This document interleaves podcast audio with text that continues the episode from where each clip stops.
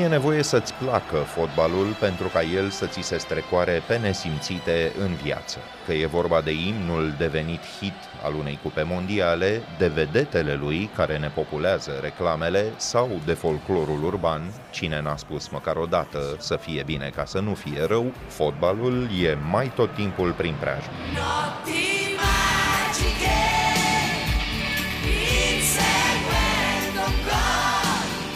Însă Cupa Mondială din Qatar, prima organizată într-o țară arabă și prima care se joacă iarna, iese puternic și nefericit în evidență. Stadioanele construite în grabă au devenit cimitire pentru mii dintre oamenii care le-au ridicat. FIFA, asociația care conduce fotbalul global, l-a pierdut pe drum pe foarte controversatul președinte Sepp Blatter, iar unii dintre fani se întreabă sincer dacă nu cumva a te uita la meciuri înseamnă a fi complice complice. Ce trădează, așadar, campionatul mondial din 2022 despre felul în care e croită lumea în care trăim, cum s-au confruntat jucătorii și tehnicienii cu realitățile cumplite ale organizării campionatului, ce poate să facă și ce va face publicul. Răspunde în acest episod Radu Paraschivescu, scriitor, ziarist, microbist. Fotbalul e un fel de oglindă, iar Qatarul e un fel de oglindă a fotbalului la ora asta. Noi avem și în viață de multe ori reflexul de a întoarce capul când se întâmplă ceva urât. După părerea mea, ar fi trebuit să se intervină prin boicot încă de la declanșarea scandalului Blatter. Sunt Filip Stan David și ascultați On The Record, un podcast recorder în care știrea primește o explicație.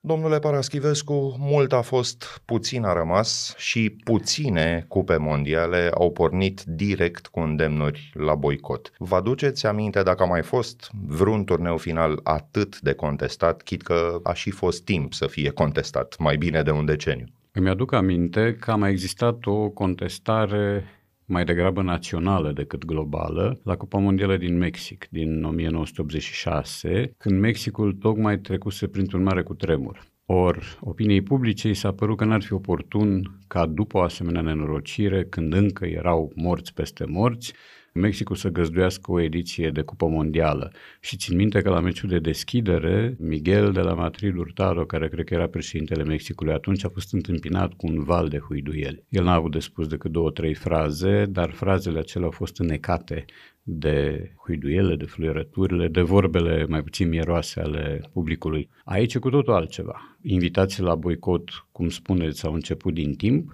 pentru că tot din timp se știe câte potlogării s-au făcut și vedem acum uh, cum șefii de pe atunci ai fotbalului mondial pozează în uh, făpturi boreale. Ridică palmele și spune n-am știut, alții au făcut-o și ce face Joseph Blatter acum vine în contradicție cumva cu ce face Gianni Infantino, căruia cred că i s-ar potrivi mai bine Infantilo ca nume. Actualul președinte Actualul al președinte, FIFA. da, pendulează între prostie și cinism, având grijă uneori să le completeze, să le mixeze și să declare lucruri enorme din categoria ar fi bine ca pe durata Cupei Mondiale Rusia și Ucraina să înceteze ostilitățile. Vast Post... program, într-adevăr. Da, da, da, da, adică dacă De Gaulle ar trăi, ar jubila, ar spune, uite ce urmaș așa.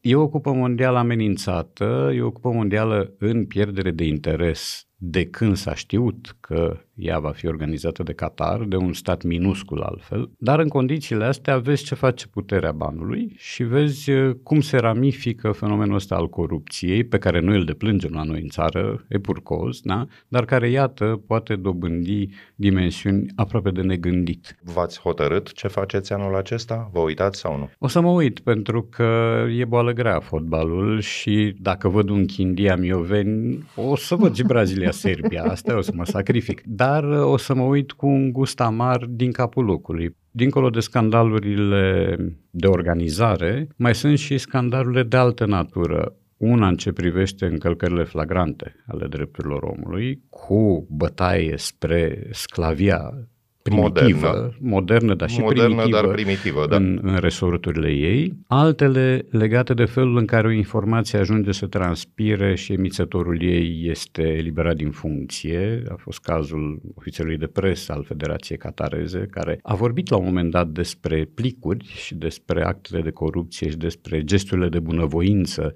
ale mai marilor din structurile FIFA, iar doamna Solnișoara respectivă a fost schimbată în procedură de urgență pentru că și-a permis să spună un adevăr. Atunci când te gândești la marile puteri din fotbal, Qatarul chiar nu are cum să-ți apară nu. în minte. În clasamentul FIFA al naționalelor masculine e pe locul al 50-lea în prezent, cu trei poziții peste România însă. Deocamdată. Nu s-a calificat vreodată la turneul final Qatarul, participă da. acum evident doar ca țară organizatoare și totuși în 2010, această mică și foarte bogată țară din peninsula arabă a câștigat dreptul de a organiza Cupa Mondială. The winner is Qatar! Deși da. nici nu prea avea infrastructura necesară. Please welcome on stage the delegation of Qatar. Cum de reușește Qatarul o asemenea lovitură? Prin bani și petrol, simplu. Sunt cele două pârghii care pun în funcțiune toate mecanismele corupției și interesării sau cointeresării. Lanțul slăbicinilor, diaconească, piscupească, deci Caragiale e catarez. Și Qatarul este o țară bancomat. Se știa deja, ori o țară bancomat poate să facă orice. E greu de priceput cum de nu a existat un boicot din capul locului. Adică federațiile Uh, naționale. naționale, mai ales cele puternice și cele europene, care sunt cele mai puternice, ar fi trebuit să spună din capul locului nu. De fiecare dată Cupa Mondială s-a ținut vara, la voi vara există un imens cuptor în care mor oameni dacă sunt lăsați să alerge, nu se poate muta iarna, pentru că ar însemna să ne dăm peste cap campionatele naționale, naționale ceea exact. ce se întâmplă. Și asta se întâmplă. Deci atât de mare au fost uh, plicuri atât de groase au fost. Totuși, interesant de data asta e că mai multe oficialități judiciare din lume au început să ia la puricat afacerile FIFA. În 2015, un mega scandal de corupție da. s-a și lăsat cu 12 figuri din prima ligă, linie. să spunem, mm-hmm. prima linie a FIFA săltate și, evident, cu căderea lui Sepp Blatter. Da. Multe pot să fie spuse și s-au spus multe da. despre Sepp Blatter, dar răposatul Maradona, mi-aduc aminte, mm-hmm. l-a caracterizat scurt și hâtru. A uno como yo, que a jugado cuatro mundiales. Mă scoate din sărite, spunea că eu am alergat după o minge la patru cupe mondiale, iar Blatter alergă după șampanie. Blatter corrió atrás de un champán. Ah, absolut, da, e o imagine frumoasă.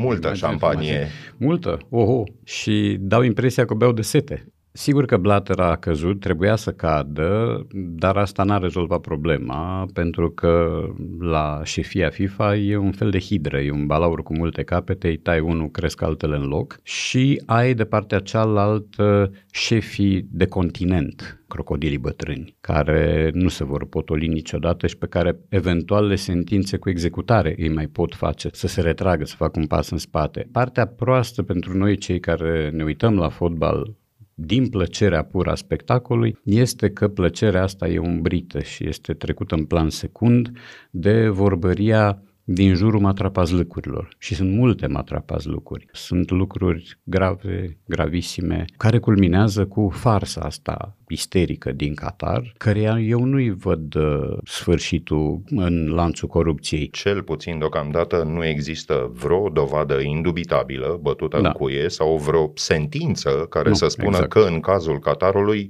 e, domnule, vorba de corupție. Da, și asta iarăși e, e de mirare, pentru că în mod normal la câte ticăloșii și conivențe au existat în cazul ăsta, ar fi trebuit să apară și dovezile palpabile și de necontestat, dar iată că ele nu apar. Și corolarul acestei farse este că finala va avea loc de Ziua Națională a Qatarului, ca să ne lase cu o amintire plăcută. Ceva mai repede s-a mișcat inițial parchetul din Franța, care l-a și reținut pe Michel Platini, mm-hmm, o da. legendă a sportului. Oh, l-am prins jucând de la debut. Au cœur de l'enquête, Un déjeuner secret à l'Élysée. Povestea, foarte pe scurt, e următoarea. Fostul președinte al UEFA, forul fotbalistic european, iese într-o zi de noiembrie 2010 la prânz, taman la Palatul Elysee, sediul președinției, Autour de la table, Nicolas Sarkozy. o companie foarte selectă acolo, președintele în exercițiu atunci, Nicolas Sarkozy, actualul emir al Qatarului, Et le prince héritier Tamim, devenu émir du Qatar. iar în decembrie, inclusiv cu votul lui Platini, 14 la 8 votul acela, Rusia și Qatarul câștigă dreptul de a organiza cupele mondiale din 2018 și 2022. Ceva mai târziu, Qatarul cumpără echipa favorită a lui Sarkozy, Paris Și Saint-Germain, coincidență, da. iar compania Airbus vinde 50 de avioane operatorului aviatic Qatar Airways. Da. Doar niște fericite coincidențe Absolut, aici, nu? sigur că da. da, da. Așa s-a nimerit. Sigur, dar lucrurile astea sunt deja știute de o lume întreagă. La un moment dat vom afla că anumite fapte s-au prescris, alte fapte n-au fost chiar așa și până la urmă, nu știu, se întâmplă ceva cu Nicolas Sarkozy?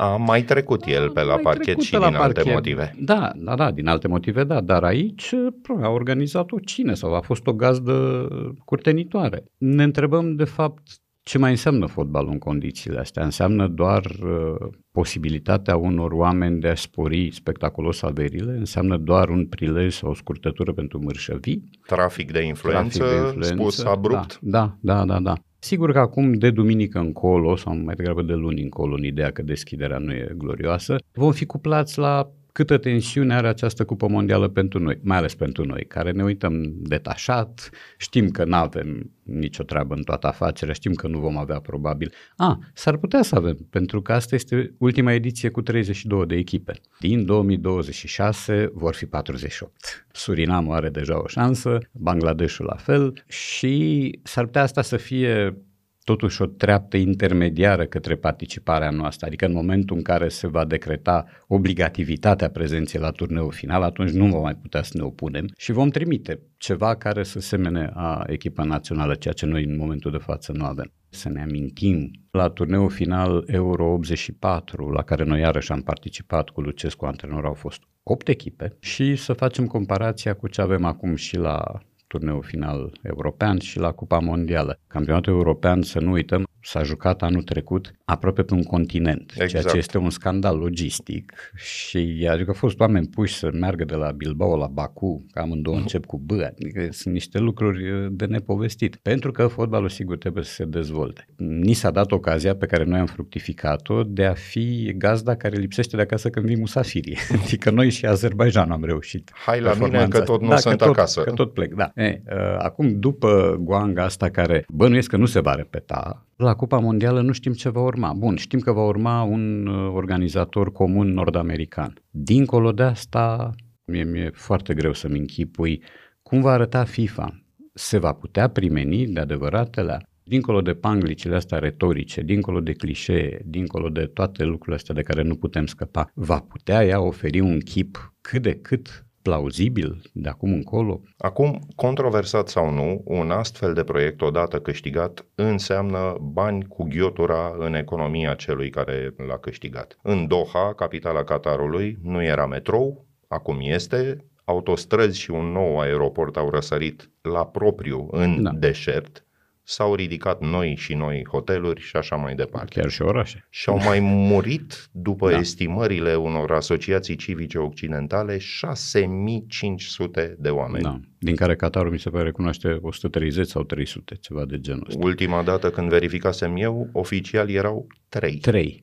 E, e o cifră, cifra 3, pentru că, iarăși, schimbând unghiul cu totul, un uh, contestatar puternic al uh, pandemiei, de aici din România, a spus că în Lombardia au murit trei oameni în pandemie și că restul a fost făcătură. Și pământul nu s-a căscat sub el. Am spus atunci că m-aș fi oferit să fac servicii de interpretariat dacă omul respectiv vine cu mine în Lombardia și spune povestea asta într-o piață publică de undeva din Bergamo, de pildă. E, trei, ok. Acum nu știu, poate că și rapoartele occidentale sunt uh, umflate, poate, n-am nicio dovadă, dar oricum acolo s-au petrecut orori. Oricum acolo oamenilor li s-au reținut pașapoartele. Nu au fost lăsați să plece din locul în care fusese aproape închiși. Au fost siliți să lucreze în condiții oribile, fără norme elementare de protecție a muncii, cum se spune pe la noi, cu toate riscurile posibile. Fără accidente. un program omenesc de Fără un muncă. program, sigur, se termină munca atunci Da, când spune da. șeful că da, se termină. Da. Și dacă șeful nu spune, asta e, murim. Păi da, odată tot trebuie să murim, nu? Nimeni nu e veșnic. Toate lucrurile astea, în mod normal, ar fi fost motive de boicot. Dar încerc să înțeleg ce ar fi însemnat un boicot. Brazilia, Argentina și încă una, plus Franța, Anglia, Italia, Spania, Germania, Olanda, Portugalia, ar fi spus, noi ne retragem. Ce s-ar fi întâmplat? Le-ar fi pedepsit pe toate 10? Greu de închipuit, nu? Da, da. Englezii au avut asemenea zvâcniri și au făcut toate declarațiile publice posibile cu privire la spiritul malefic care va plana asupra Qatarului. Inutil. Sigur, englezii fiind, printre altele, o actuală țară nedreptățită de câteva ori când era favorită la organizarea competiției și când a fost șuntată pentru că... În favoarea Rusiei. în favoarea apropo. Rusiei ultima dată, da. Însă am auzit și contraargumentul potrivit căruia legile care permit exploatarea sălbatică a acestor persoane foarte sărace și fără drepturi sunt o moștenire a perioadei în care Qatarul era partea Imperiului Britanic. E adevărat, da. E Occidentul sau nu nițeluș și ipocrit? Este nițelul și pocrit, firește, dar uh, echipa de astăzi a Angliei vă va spune că nu are nicio legătură cu Imperiul colonialist, nu are nicio legătură cu ce a făcut Anglia, ce a făcut Imperiul Britanic cu 100 de ani în urmă sau cu 80 de ani în urmă. Și judecând strict argumentul ei, da, are dreptate. Totuși,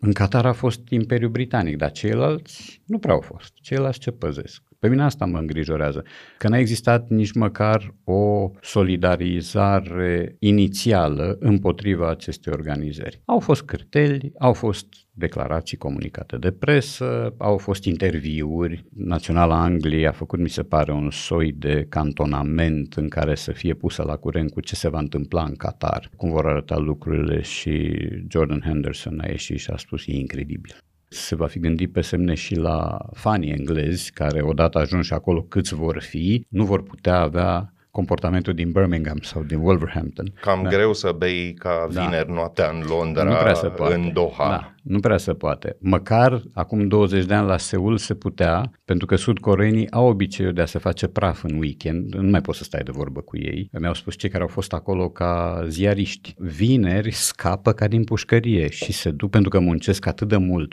în timpul săptămânii, cât în weekend se transformă în neoameni, adică beau până la abrutizare, dar măcar pot să o facă. Aici va fi nevoie de circumspecție. Sigur, catarezii au hai să zicem, relaxat un pic legislația și au spus, nu, se va putea bea, cu măsură. Dar nu porcește. Nu porcește, fără pantaloni scurți, fără mai știu eu ce culori pastelate pentru doamne și mi-aduc aminte că există țări islamice în care există trotuar pentru femei și trotuar pentru bărbați, lift pentru femei și lift pentru bărbați. Prin urmare, cam asta este mediul în care se va juca această cupă mondială. Ați invocat nevoia de schimbare pe care o tot aduc în discuție între alții organizatorii acestei cupe mondiale. Chiar uh, fratele actualului emir, imediat după anunțul din 2010 al lui Sepp Blatter, a vorbit despre asta. President Blatter, Sheikul Mohammed bin Hamad Al Thani spune așa: thank you for believing Mulțumesc pentru că ați crezut în schimbare, mulțumesc pentru că ați crezut în promovarea extinsă a sportului, pentru că ați dat Qatarului o șansă. Nu o să vă dezamăgim, veți fi mândri de noi și de Orientul Mijlociu, vă promit asta. You'll be proud of the Middle East, and I promise you this. Ce credeți că atrage, totuși, autocrațiile și dictaturile către organizarea unor evenimente sportive de asemenea magnitudine și importanță? Păi, în primul rând, uh, forța pe care o are fotbalul ca poveste. Fotbalul este un sport prin excelență povestibil. Chiar și un meci Dinamo Șepși din cupă poate fi povestit, sigur, cu eforturi din partea povestitorului, dar el poate fi povestit. Un meci de fotbal are poveste, are plămadă și este acel sport în care, după părerea mea, se văd cel mai bine ticăloșia, eroismul, naționalismul, drama, cavalerismul, se văd toate. E ca în viață, adică. E ca în viață e, și e ca în cei trei muschetari. E cartea care îți arată tot. Fotbalul este sportul care îți arată tot și asta, calitatea lui de a fi povestibil, îl face universal oricine dintre autocrații sau teocrații acestei planete știe că ăsta este un uriaș rezervor de popularitate și că, fie și în condiții constrângătoare, organizarea unei asemenea competiții, pe lângă că îți aduce mușuroaie de bani, îți aduce și o faimă bună. Ajuns să fii privit într-o lumină ceva mai blândă, chiar dacă tu ordoni decapitări în piețe publice. Ordoni, da uite, vine Neymar să joace, uite, da. vine Messi.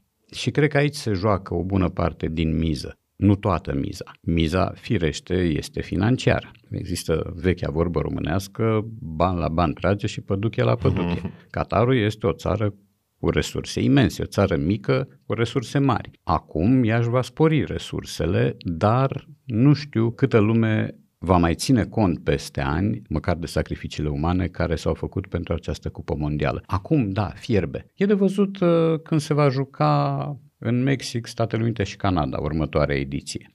Va mai fi rămas ceva din uh, indignarea unora, la fel ca în marile scandaluri de corupție din alte sporturi, la fel ca în marile cazuri de topaj din alte sporturi. Indignarea noastră este vremelnică. Cât despre amintita nevoie de promovare extinsă a fotbalului, să reținem scurt și replica antrenorului Olandei, lui Van Gaal. Mm-hmm. Ik vind dat belachelijk dat we in een land gaan spelen om... E de-a dreptul ridicol, spune omul și continuă. Dat is al bullshit. Exact. E da, da. un rahat. Da. Turneul din Qatar dar mai departe e despre bani și despre interese comerciale, spune Van Gaal. Asta contează pentru FIFA. En uh, dat doet ertoe bij, bij de FIFA. Da, sigur. Mamă, dar el a enunțat ceva ce știa toată lumea, dar poate să sfia să declare. Acum, Van Gaal e genul de om care nu prea arată interes pentru ce cred el despre el sau despre ce spune. El are deja un profil uh, colțos, da, hmm. de om intransigent, de om cu apucături uh, dictatoriale de multe ori și care n-a fost niciodată partizanul compromisului sau eu nu țin minte să fi fost. În urmare, da, e o declarație care, sigur, va atrage eventuale antipatii asupra echipei. Odată ajuns echipa acolo în Qatar, s-ar putea să fie huiduită când joacă, dar altfel, da, da, este secretul lui Polișinel sau cum spunea cineva, secretul lui Polișinel expandat. Da. E secretul lui Polișinel pe care nu numai că îl știe toată da. lumea, dar îl mai și recunoaște public. Absolut. Ceea ce e de-a da. dreptul uluitor și mă întreb de ce rămân lucrurile neschimbate. Nu știu. Un capăt de ață nu da, s-a mutat. Da. Sunt prăpăstios sau cinic dacă spun că până la urmă Qatarul e în mare măsură o fotografie foarte clară a felului în care funcționează lumea în 2022? Cam așa funcționează, da. Fotbalul e un fel de oglindă, iar Qatarul e un fel de oglindă a fotbalului la ora asta. Noi avem și în viață de multe ori reflexul de a întoarce capul când se întâmplă ceva urât. Acum N-am întors capul de tot, am făcut niște declarații, dar lucrurile vor merge în continuare. Repet, după părerea mea, ar fi trebuit să se intervină prin boicot încă de la declanșarea scandalului Blatter. Mă gândesc că nici în Rusia n-ar fi trebuit să se desfășoare totul atât de senin. Există celebru film și celebru clișeu Viața merge înainte, pentru cei morți mai puțin și lumea va pune în operă din nou clișeul ăsta și își va vedea de treabă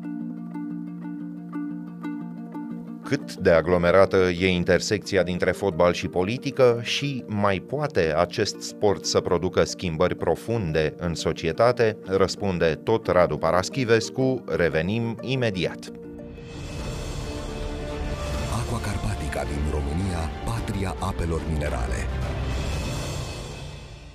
Nu ne dreptățim pe nimeni, domnule Paraschivescu, dacă observăm cum o făceați deja că meciul care deschide Cupa Mondială, Qatar împotriva Ecuadorului, foarte probabil nu anunță o dispută între posibilele câștigătoare ale turneului. Dar dacă fotbalul chiar e lumea în miniatură, să ne așteptăm ca la acest turneu marile puteri să-și împartă prada? Așa ar fi logic, dar logicul nu guvernează nici măcar în viață, dar aminte Cu atât fotbal. mai puțin fotbalul. Da, doza de imprevizibil e mare. Sigur, ăsta se anunță un meci searbăt. S-ar putea să nu fie. S-ar putea să avem surpriza ca Ecuador și Qatar să joace un fotbal uh, sideral. Greu de crezut, dar s-ar putea. În rest, argumentele par să ducă spre o victorie a uneia dintre favorite.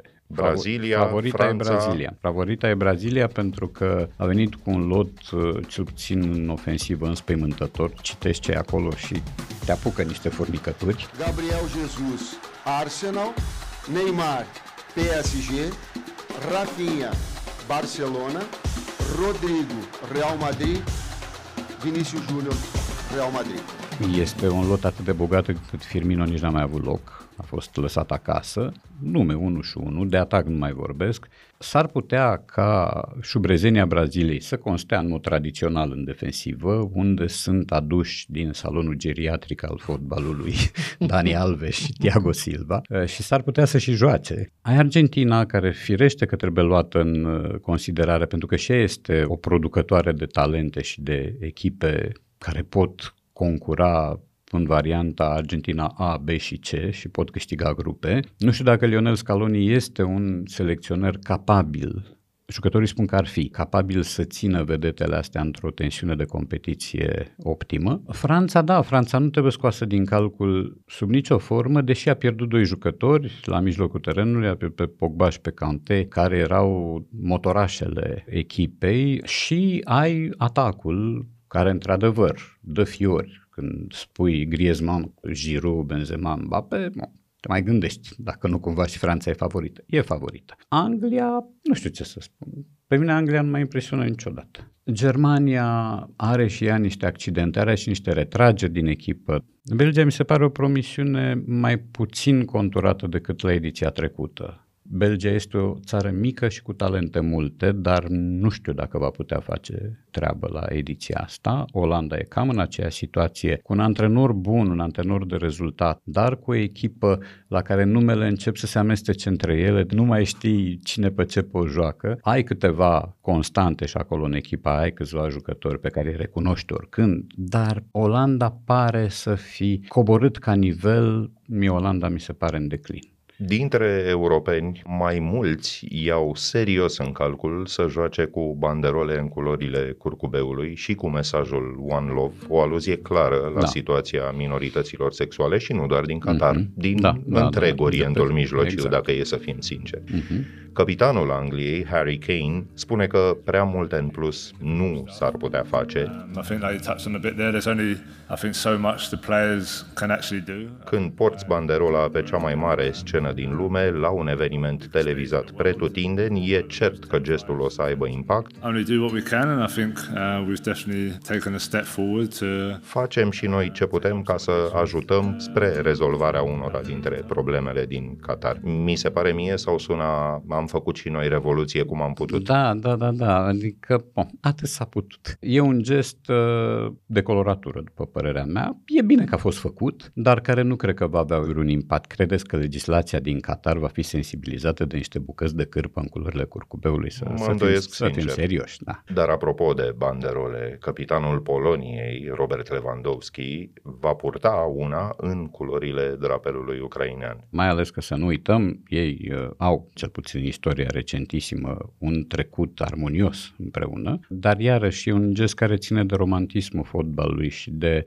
o reverență fără eficiență. Pentru că Vladimir Putin nu va fi impresionat de banderola lui Lewandowski, el își va continua atacurile, dar da, la nivelul baletului de protocol, sigur, sunt bune și aceste mici manifestări de solidaritate. Dar, dincolo de ele, mai poate fotbalul să pretindă că există și că funcționează într-o bulă apolitică? A Ah, funcționat vreodată așa? Poate la început, poate la primele ediții când veneau europenii cu transatlanticul, cu conte verde, poate. Atunci da. Și când veneai pe bază de invitație. Nici nu existau calificări la început. Acum însă nu. Mi-aduc aminte de episodul pitoresc al meciului Franța-Cuveit din 1982, când șeicul Cuveitului a coborât din înaltul tribunei ca să conteste un gol. marcat de Franța. Și asta este ceva de film, adică să vezi pe Dita Mărumu ambalat în toate țarșafurile, coborând, luându-se la ceartă cu un arbitru care cred că era sovietic, mă rog, ucrainean, Stupar. se pare Tot că îl ucrainieni. chema. Tot ucrainieni. Și culmea convingându-l să anuleze golul, că asta este frumos. După care Franța a mai marcat odată al patrulea gol și vreo doi francezi s-au uitat spre lojă cerând aprobare. Se pune?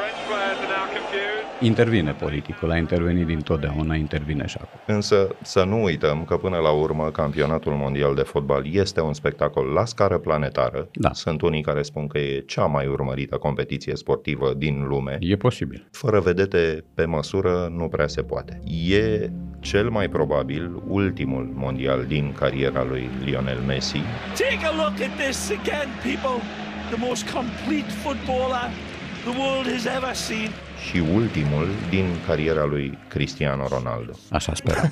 Așa sperăm. Da, da. Ce ar mai avea de dovedit cei doi? Păi, Messi ar avea de dovedit că poate face ce a făcut Maradona. Să și câștige Titlul- un mondial. Da, da, da, pentru că el de dovedit n-are ce să dovedească. A luat balonul de aur de atâtea ori, a fost un fotbalist excepțional, la ora asta este un fotbalist foarte bun. A reușit după o adaptare nevoioasă să intre în formula de succes de la PSG. E un jucător care nu trebuie să dovedească nimic, pentru că le-a făcut cam pe toate. Sigur că în uh, opoziție cu Cristiano Ronaldo, el a fost întotdeauna băiatul bun politicos, fără gel în păr. Așa. Ăsta la alt a fost uh, narcisiacul care schimbă mașinile ca pe șosete, care se uită 10 ore pe zi în oglindă, care trage de fiare ca un apucat și care în general e băiatul rău. N-are el niciun tatuaj, dar tot băiat rău e. Lumea trecându-i sub tăcere cauzele umanitare pe care le semnează. E de așteptat să fie ultimul turneu pentru amândoi, pentru că amândoi își vor face de servicii dacă vor continua. Amândoi sunt în picaj. Cristiano Ronaldo are măcar un titlu european cu echipa luat în 2016 într-o finală cu Franța în Franța. Culmea este că Portugalia a câștigat fără Ronaldo, care s-a accidentat. Exact, da, da, da. Dar dacă vor continua după Cupa Mondială la echipa națională, vor începe să piardă din capitalul enorm pe care l-au și Messi și Cristiano Ronaldo. Cuvincios ar fi să lase locul altora, pentru Messi este ultimul tren spre gloria mondială, pentru că el a fost în permanență comparat cu Maradona. N-ai cum odată ce da, ești da, da. fotbalist în naționala Argentinei. Așa și dacă mai ești și bruneți și stângaci, câți n-au fost nouă Maradona? Ho, vai de dar nici nu trebuia să fii stângaci. Au fost atâția și atâția. Încât uh, pentru ca această comparație să-i devină favorabilă în sfârșit lui Messi, Argentina va trebui să câștige. E greu de crezut că o va face. Are jucători, dar nu mi se pare o echipă de calibru Braziliei sau Franței. Dincolo de prestația de pe terenul de fotbal, până la urmă, domnule Paraschivescu reușește fotbalul cumva, chiar și în această perioadă, să-și mențină rolul de sport de masă și sport al maselor. Uh-huh. Aș da un singur exemplu. Marcus Rashford, în Regatul Unit, reușește să facă guvernul Boris Johnson să nu renunțe la mesele gratuite oferite în școli. Da. De schimbat legislația în Marea Britanie în secolul XIX o schimba Charles Dickens, Mhm, publicând romane Da, da, da, da, realiste industriale. Cât de departe însă în acest moment, 2022, ați spune că suntem de activismul pro-democratic al unei legende precum Socrates, brazilianul. Suntem de părtișor. Socrates a funcționat într-o perioadă în care tipul ăsta de atitudine era încă posibil, în care te puteai mișca relativ liber.